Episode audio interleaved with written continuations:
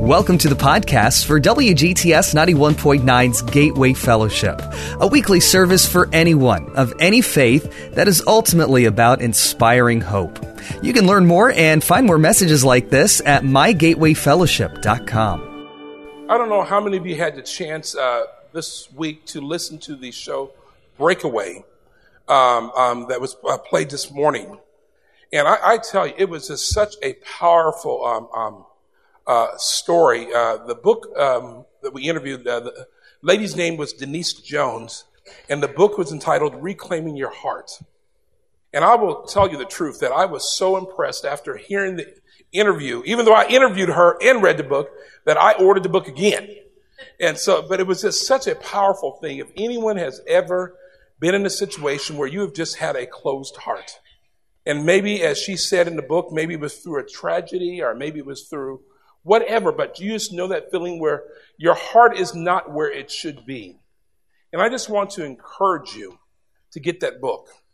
It really will make a difference. You can just even go to our website at uh, WGTS919.com and just click on Breakaway, and you'll see uh, Denise Jones. And um, the book, once again, is Reclaiming Your Heart. And that kind of brings us to our message um, that we're going to spend these next few moments uh, talking about. Let's bow our heads. Dear God, once again, I thank you so much for the opportunity to be able to share a few words with my friends and family here today. And so I just ask in a very special way that you will, as always, take self out of Terry and use me as an instrument. In your name I pray. Amen. She was very close to her mother. And let me tell you, for you can understand the closeness, how, how you can imagine how close this would be. 11 brothers and one girl. So they called her sister. 11 brothers, one girl. And so her and her mother became more like best friends than mother and daughter she finally moved away. And where she lived in that particular time, in that particular age, in the heart of the South, it was very hard for people of color. So she made a decision to move to the West. And there she had her first child of six, born outside of at that time, the very segregated South. Her dream was to bring that child back and let her mother see it. Out of seven generations, this was the first born outside of the South. Her mother just longed to see that baby when the family finally saved up enough money to bring the baby back home, to let them see it, she got word one month before that her mother had passed away. And you can just imagine how heartbroken she was.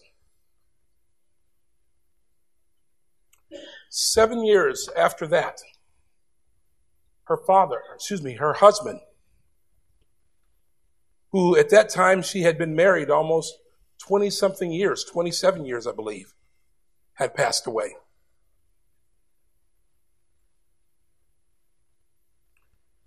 Six years after that, the youngest of her six, that was a girl, she was tragically killed.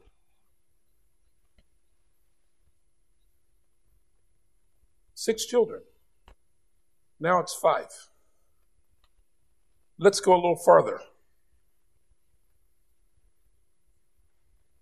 Her daughter, who she was a close, extremely close with, passed away. Eight months after that, her son passes away. And this person spoke just last week, and I had the chance to hear the message. And they invited her to speak at this big event because through the midst of all this craziness, she still had a peace. She still, still every single day at 4.30 in the morning gets on her knees and prays almost to 6 o'clock, naming people to pray for. Some of the people and families are in this very room. How do I know this person? It's my mother, Zelma. And what was so interesting when I heard my mother speak, who is a speaker, mom's almost 85 years old. She still speaks almost, almost at least 60 times a year. But mother said in this message is that how she's been able to make it through all these tragedies is that she has and knows the peace of God. She says, if it wasn't for the peace of God that could make you, I would have gone crazy. Friends, that's why I'm here to say today you can have that same peace in your life. And you've heard me say this, Teresa, so many times. You know, either you're going through something, you're coming out of something, or you're about to go into something. But you're somewhere in that list there. But the only thing that you can be sure of is that you can have the peace of God that no matter what happens, you will get an inner peace in your gut that it's going to be okay. And that's what my mother lives, preaches, and says. It's interesting because our passage today, or even our message, this is the first time I've ever did this. I, uh, our sermon is off of a bumper sticker that I saw a few weeks ago. And many of you have seen this bumper sticker, but it's simply this, the title of our message. No Jesus, no peace. N-O or no Jesus, no peace. Same thing, but totally two different meanings. No Jesus and no peace. No Jesus and no peace. And it's confusing. I was saying this to someone the other day and they were so confused. What do you, but you have to have that relationship with God to understand this to really understand what that K N O W means. Oh, friends, it will give you the peace beyond all understanding. In fact, our scripture for today, let me just read this story to you. It's taken from the book of Matthew, chapter 16, verses 13 through 17. When Jesus came to the region of Caesarea Philippi, he asked his disciples, who do people say that the Son of Man is? They replied, Some say John the Baptist, others say Elijah, and still others Jeremiah or one of the prophets. Verse 15. But what about you? He asked, Who do you say I am? Simon Peter answered, You are the Christ, the Son of the living God. Jesus replied, Blessed are you, Simon, son of Jonah, for this is not revealed to you by man, but by my Father in heaven. It's interesting here because Jesus wanted to find out who did people say that he was. And as the scripture says that, you know, some said he was a prophet, some said this. And then it got to the point with Jesus, what he was really wanting to know. That's important, but who do you say that I am? So the question that I ask for you here today, do you know Jesus? Do you really know? And it's interesting to me that Peter was the only one that spoke up. And so it just lets us know in this passage that it's so easy to know about Jesus, but not to know Jesus. Oh, friends, I want you to know Jesus. I want you to know him because you are going to go through something. But God has promised in his word that he will give you the peace that is beyond all understanding. You see, Christ wanted the disciples to know him. And this brings me to a second point here. If Jesus were to come today and he were to ask you, do you know me? I love that. yes. Keep on saying that. do you know me? And what would you say? Would you simply say, Oh, Jesus, I heard about you. I, I, heard all about you. I heard what you've done in the scriptures and I've heard this stuff. Would you say that to him? Or would you simply say, oh, oh, oh, oh, oh, oh, oh Jesus, I heard that you can change situations. I heard that you can fix problems. I heard, Jesus, that you can take pain away. Would you say that? You see, if you answer that way, if Jesus were to answer you, you're simply saying that you only in owe Jesus. You really don't know him. Because this is what the answer we need to work on to be. If Jesus were to ask us, who am I? We should be able to say, oh, Jesus, you are the one who never left me. Oh, Jesus, you were the one when I was addicted and everyone gave up on me. You believed in me. I know you, Jesus. Oh, Jesus, you were the one when I had no money I was down to my last dollar, dollar. And somehow you made it okay. Or you to be the one that you could say, Jesus, I know you. Because when everyone else had given up on me, when my situation seemed hopeless, when things seemed impossible, you were the one that made the difference in my life. Friends, it's so important to know Jesus. Oh. And you will see you have nothing to fear because Jesus is going to be there. Because if, if you get to the point where you're like Peter, you can say, yes, I'm not perfect, but you know what? One thing I do know you are the Son of God. You are the one that can make a difference in my life. And then Jesus can say to you, You answer well. That was not revealed to you by a man, but by my Father in heaven, because you truly know me. So the question is how do we get to know Jesus better?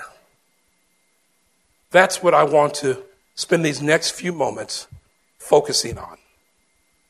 If you don't leave here knowing how to know Jesus better, I have not done my job. The very first way to know Jesus better is what I like to call a heart transplant. And it's taken from the book of Ezekiel, chapter 36, verse 26. And notice what it says here that I will give you a new heart and put a new spirit in you. I will remove from you the stone and give you a heart of flesh. Jesus didn't say that you had to do anything. He didn't say, you go and you climb that mountain and you get to the top of the mountain, and if you prove yourself worthy, then I will give you a new spirit and a new heart.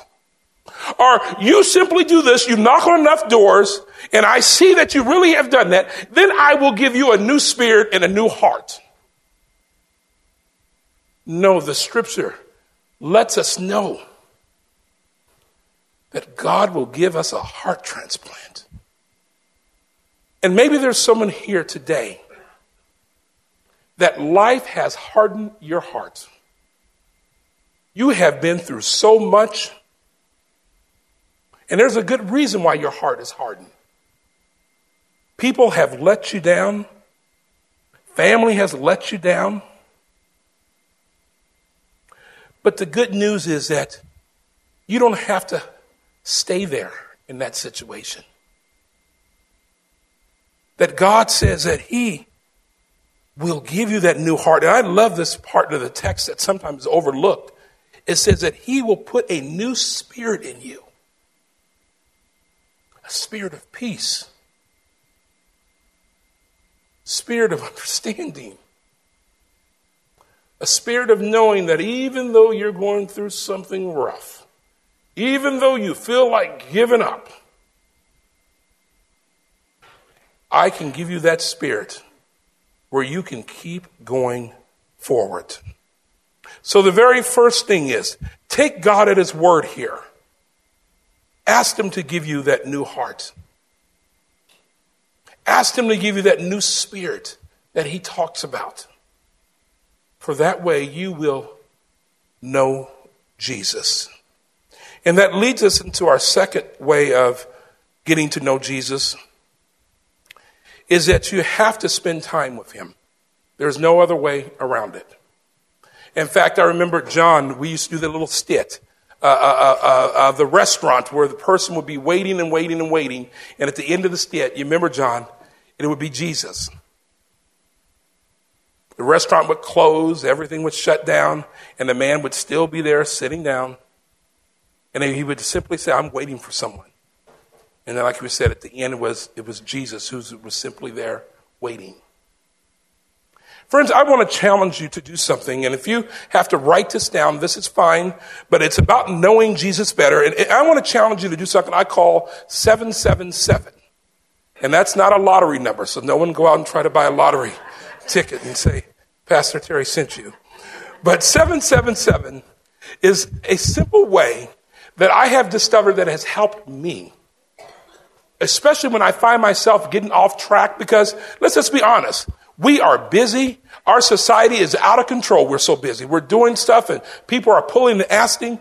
And you can find yourself like me where I have gone a period of time where I have forgotten that I have not prayed. And I have to say, what am I doing? And then I realize that I'm slipping into that N-O Jesus instead of that K-N-O-W Jesus. And so 777 is something that I want you to challenge. And once again, when you find yourself off track, it will really work. And that is in the morning, spend seven minutes praying to God. Don't worry about, no, I'm going to do a half hour, I'm going to do an hour. Just say to, just to get yourself back jump started. Just say seven minutes in the morning. And Ben reminds me on the radio, you know, I used to think that, you know, seven minutes is so short and all that time. On radio, you're on for one minute and it's almost an hour. You, you can't think of enough stuff to say. So trust me, seven minutes is going to be good. Then what I want you to do at lunchtime, before you eat, find a place where you work or whatever you're doing in lunchtime. That becomes your place where you and God go. It can be a part of the office that people don't go to. It can be the back of the cafeteria. It doesn't make a difference. But you find a place where you can spend seven minutes during your lunchtime of simply talking to Jesus. And then that evening, before you go to bed, find seven minutes where you can just simply talk to Jesus. And do this for seven days. If you forget a day, start over seven days. And I promise you, if you do 777 for seven days, you are going to feel a difference in your spiritual walk. You are on the path of K N O W I N G, Jesus. And the next thing I want to challenge you is it's one thing of just talking to Jesus. And have you ever had a friend that just talks and talks and talks to you? And you try to get a word in, and then you may say something and you know they're not even really listening to you because they go right back to their point. Or maybe you have a friend that you're talking and the whole time as you're talking, they're thinking of something to say that you suck it in your sentence where they can start another conversation up. Anyone have a friend like that? I know I do. Pete, Pete's pointing at me. you stop that. but friends, part of this relationship thing of knowing Jesus is also spending time listening to him. Jackie and I were in a program um, together a few years ago, and part of the program was that every morning they wanted you to stop and just listen to God. Don't talk, don't, just listen to God. And I remember, Jackie, that was the hardest thing in the world. What was the time? How much time did we have to do? 15 minutes. At 5 o'clock in the morning, that we had to get up and we had to just simply be there and just listen. But, friends, I'm telling you, it made such a difference. So, I'm going to challenge you to do this. Your first week of really trying to get back of knowing Jesus, spend 10 minutes that first week of just simply sitting down, turn off your phone, no music, just by yourself. Because God loves it when we talk to Him, but He loves that. But then we don't want to be the ones that we're talking as He's trying to talk to us constantly. Because if you're going to have that relationship with God, you have to have it go both ways. You have to have Him talking to you, you listening to Him. It has to be a two way relationship. Once again, we're talking about how to know Jesus. And then the final thing is simply this read your Bible. When I first became a Christian, a real believing Christian, a wise old man told me just read a paragraph, just one of those stories in the New Testament. Just read one of those little stories every day. That's all you got to do. And then he said this it's not enough just reading it, Terry, but then you got to apply it. There are so many people who read their Bibles, read their Bibles, read their Bibles, but they're not applying what they're reading. So you got to go that second step and apply what you read. And it's not about trying to read the Bible through in a year, and so you're just, just simply just take a passage, take a story, read that story, and just simply say, Lord, what can I learn from that story and apply it to my life? That's simple. Once again, you're making the Bible come alive. You're applying what you're hearing. So, once again, ask God for a new heart. Spend time for Him, with Him. Seven, seven, seven. Listen to Him. Start off just 10 minutes every day when it's quiet, no one's around. And I don't care if that listening to God is in the morning, in the night, or whenever. Just spend that time listening, meditating. You'll see it'll make a difference. And finally, as we conclude, one of the most popular people who was actually a, a, a writer who actually didn't write anything his name was Brother Lawrence. Brother Lawrence lived many, many years ago. But let me tell you what was special about Brother Lawrence. Brother Lawrence was a soldier like me, a military guy. He had killed many, many people. God spoke to him, and God challenged Brother Lawrence to become a minister. And so Brother Lawrence put away all of his war stuff and he went to the place in those days, a monastery, and just simply said, I'm here to serve. God told me that he was going to use me. And so you can imagine Brother Lawrence thought that, you know, they were going to, at first, they were going to use him to preach and all this stuff. Instead, they said this to him The only job that we have, Brother Lawrence, is washing dishes in the kitchen. What would we do if we heard God saying that He wanted us to be a powerful minister for Him? And Marcus, we get there, and they say, All right, you can be a minister, but it's going to be in the kitchen with dishes. Many of us, and I'll be honest, I would say, You know what? I'm going to go somewhere else. I know what the Lord told me to do. But Brother Lawrence went there, and for the rest of his life, he cleaned pots, washed dishes, cooked for the other priest for the rest of his life. That's all he did. But let me tell you what happened. While Brother Lawrence was in that kitchen by himself, he used that time to talk with God. He would be cleaning pots and just talking to the Lord. And at first, people thought this guy was crazy. You mean he's in there just cleaning and talking to himself? And when people really started listening to what he was saying, this guy was so in touch with God that people would travel almost a thousand miles just come and to sit in the kitchen to hear him have these conversations with God. And there were times where Brother Lawrence would be cleaning a pot, there'll be 30 people behind him, and as he's having this conversation, he doesn't pay attention to anyone there. But as he's talking, people behind him are fainting because they can't believe what he's talking to God about is their situation. He would never pay attention to him. He would just do his job and continually to talk to God. And finally, when he passed away, one guy felt inclined to sit there and to write, find everything that this guy was saying and write it. And it became one of the most popular books that is still in circulation today.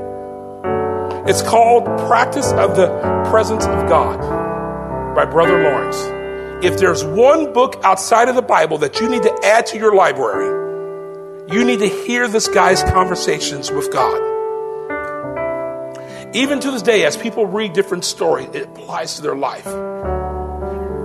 Now, no one knows any of those other ministers who were in that monastery. No one ever know about them. But the one person they remember 300 years later is Brother Lawrence washing those pots and dishes and being true to his calling. And so that's what I want to leave you here with today. May you be like my mother, that when you go through hard times, when you see the world just seem like it's folding up on you, and you don't understand, friends, take time now to K N O Jesus because you will understand that Jesus will be there. Wherever life's journey is taking you, we hope you can find a home at Gateway Fellowship, a ministry of WGTS 91.9. We'd love for you to visit us sometime. Services happen each Saturday evening at 6. You can learn more about us and get more podcasts at mygatewayfellowship.com.